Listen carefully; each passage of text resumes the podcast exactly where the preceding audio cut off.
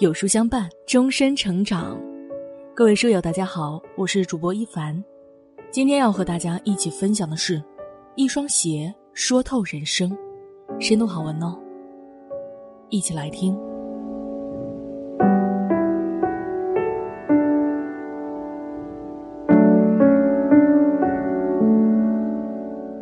曾在网上看到网友可乐爱猫发的一个帖子，他说。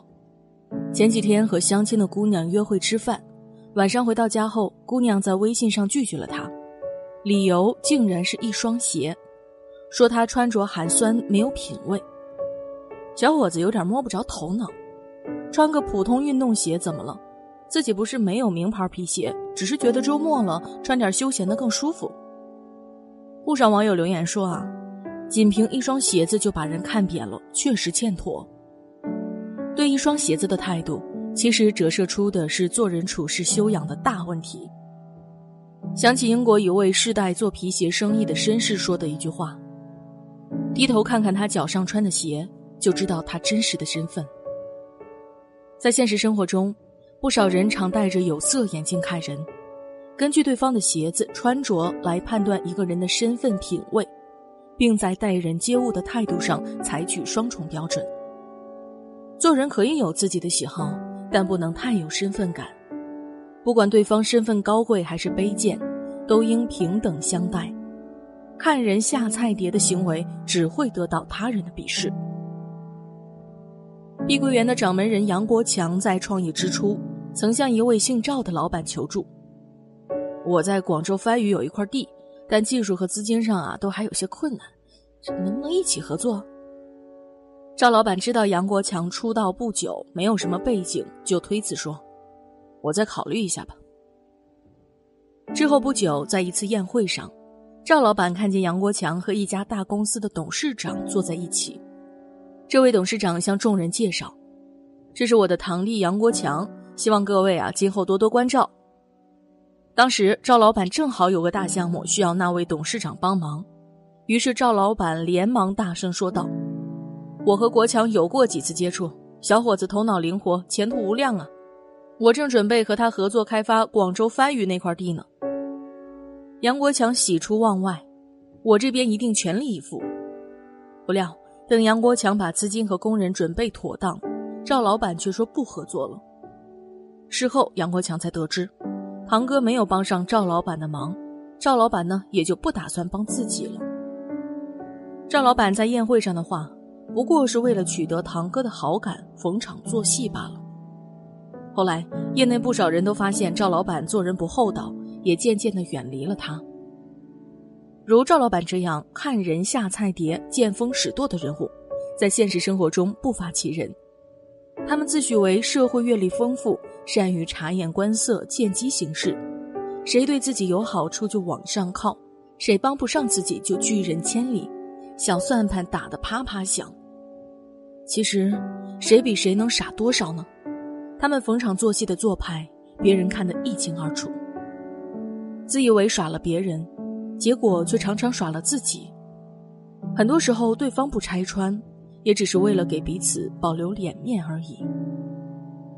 莎士比亚说：“对众人一视同仁，对少数人推心置腹，对任何人不要亏负。”人非圣贤。没有一点功利心也不现实，但做人不能太势利眼，看似精明的看人下菜碟，其实愚不可及。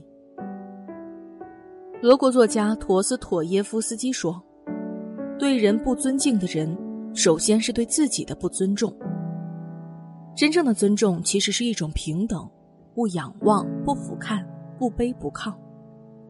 无论行业与行业之间，还是人与人之间。”没有高低贵贱之分，在人格尊严上都是平等的。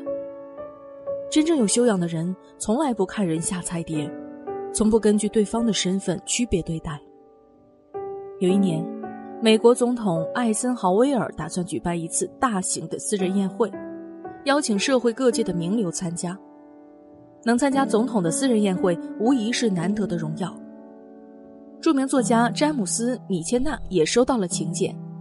他写了一封回信说：“总统先生，三天前我收到了您的邀请信，然而遗憾的是，我无法如期见约，原因是我已经答应了我的高中老师，在那一天出席他的生日晚宴。是他教会了我写作，没有他的教诲和指导，我就不会有今天的成就。您的宴会有我无我无关紧要，但我的缺席会令我的老师遗憾。很快，艾森豪威尔总统给他回了信。我理解并赞同你的决定。人的一生会经历好几任总统，而遇见好老师的机会却很少。你的回答令我难过，但我还是要谢谢你。你说出了很多人的心里话。禁不住要为詹姆斯·米切纳的举止竖起大拇指。他决定参加谁的晚宴，不是根据对方的身份，而是根据接到邀请的早晚。他没有因为总统身份高，参加总统晚宴更有荣耀而辜负对老师的承诺。这种不看人下菜碟的言行，是对对方的尊重，当然也得到了对方的尊重。英国作家吉普林说过这样一段话：“如果你跟村夫交谈不离谦卑之态，与王侯散步不露谄媚之言，孩子，你就会在低眉与抬头之间，感受到人格的尊严和伟大。当我们摒弃对金钱、身份、庸俗崇拜的臣服观念，当我们发自内心的对他人人格体现出平等的尊重。”就会给他人带来阳光和温暖，也会为自己带来真挚的友谊和和谐的交际。前段时间热播的当代都市情感剧《三十而已》，因剧情贴近现实生活，引发观众的强烈共鸣。有这样一段剧情给我留下了深刻的印象：由江疏影扮演的王曼妮是一名奢侈品售货员，她服务热情。对每一个到店的顾客都笑脸相迎，送上最标准的服务。这一天，来了一位着装非常土气的女士，穿着牛仔裤和一双旅游鞋，背着一个黑色的单肩包，包里呢还装着蔬菜。看她不像有钱人的样子，店里其他服务员都不愿意搭理她，只有王曼妮热情地迎上去。新款连衣裙到时尚高跟鞋，从夏季新款名牌包到珠宝首饰。不厌其烦地向他介绍。最后，女士停留在了珠宝区，她想买最贵的定制珠宝。王曼妮非常震惊，立刻把她请进了贵宾室。女士觉得王曼妮是一个不看人下菜碟的年轻人，所以后来当其他店员要求加她微信时，她一口拒绝，说只想与王曼妮联系。最后，她决定定制这份价值百万的项链。之后不久，真的带着卡来了。而且签下协议，不退不换。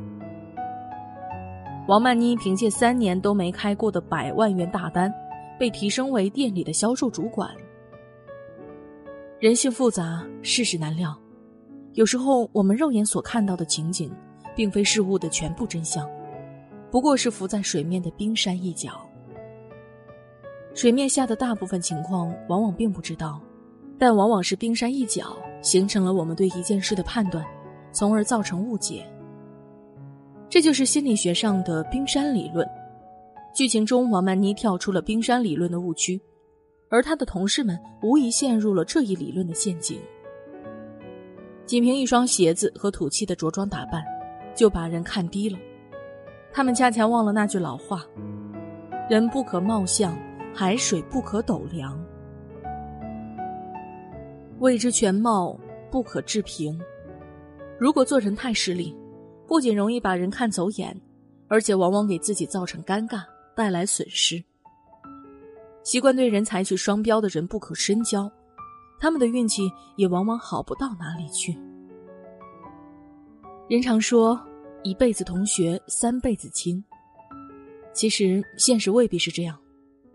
现在很多人都不愿意参加同学聚会，为什么呢？因为不少同学聚会变了味儿，成了名利场。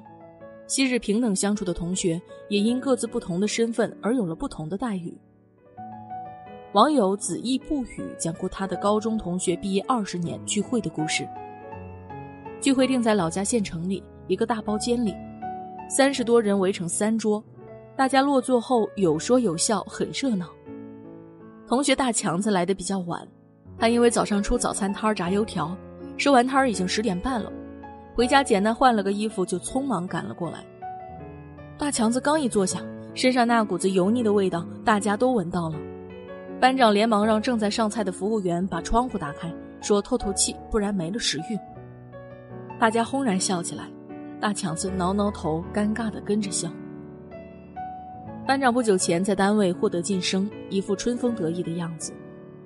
他跟很多留在县城的同学都很熟悉，招呼着大家喝酒时，时而说些小笑话，逗得大家前仰后合。轮到大强子给班长碰杯时，班长坐着说：“大强子，你怎么还在炸油条？做点什么不比这个强？”大强子想要解释什么。班长接着嬉皮笑脸的问道：“你平时走亲访友、到商场购物时，有没有人说过你很有味道啊？”话音还没落，几个同学已然哄堂大笑起来。同学小娜看着这情景，心中升起了一股无名之火。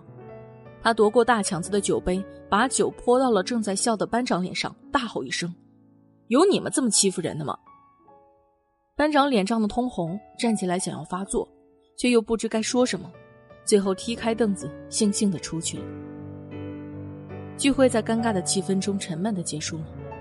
回去的路上，一起的几个同学说起这个事儿，纷纷点赞说：“泼得好。”网友的班长被小娜泼酒一点都不冤，这是对他看人下菜碟做派的抗议和惩罚。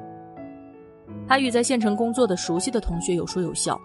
唯独对摆摊炸油条的大强子另眼相看，看似是拿对方开玩笑活跃气氛，但言语间却充满了对大强子身份低微、职业卑贱的嘲弄。心理学家弗洛伊德说：“这个世界上没有所谓的玩笑，所有的玩笑都有认真的成分。玩笑不是不能开，但不能以开玩笑之名行贬低他人尊严之实。”否则就是对对方一种感情的伤害，关系再亲密的人也不会无动于衷。人际交往中，对人的态度概括起来无非有三种：俯视、仰视和平视。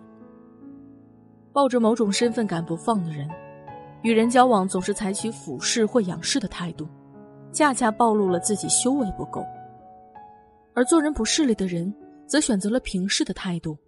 懂得尊重别人，平等待人，体现了良好的修养和品行。真正的高贵是平视。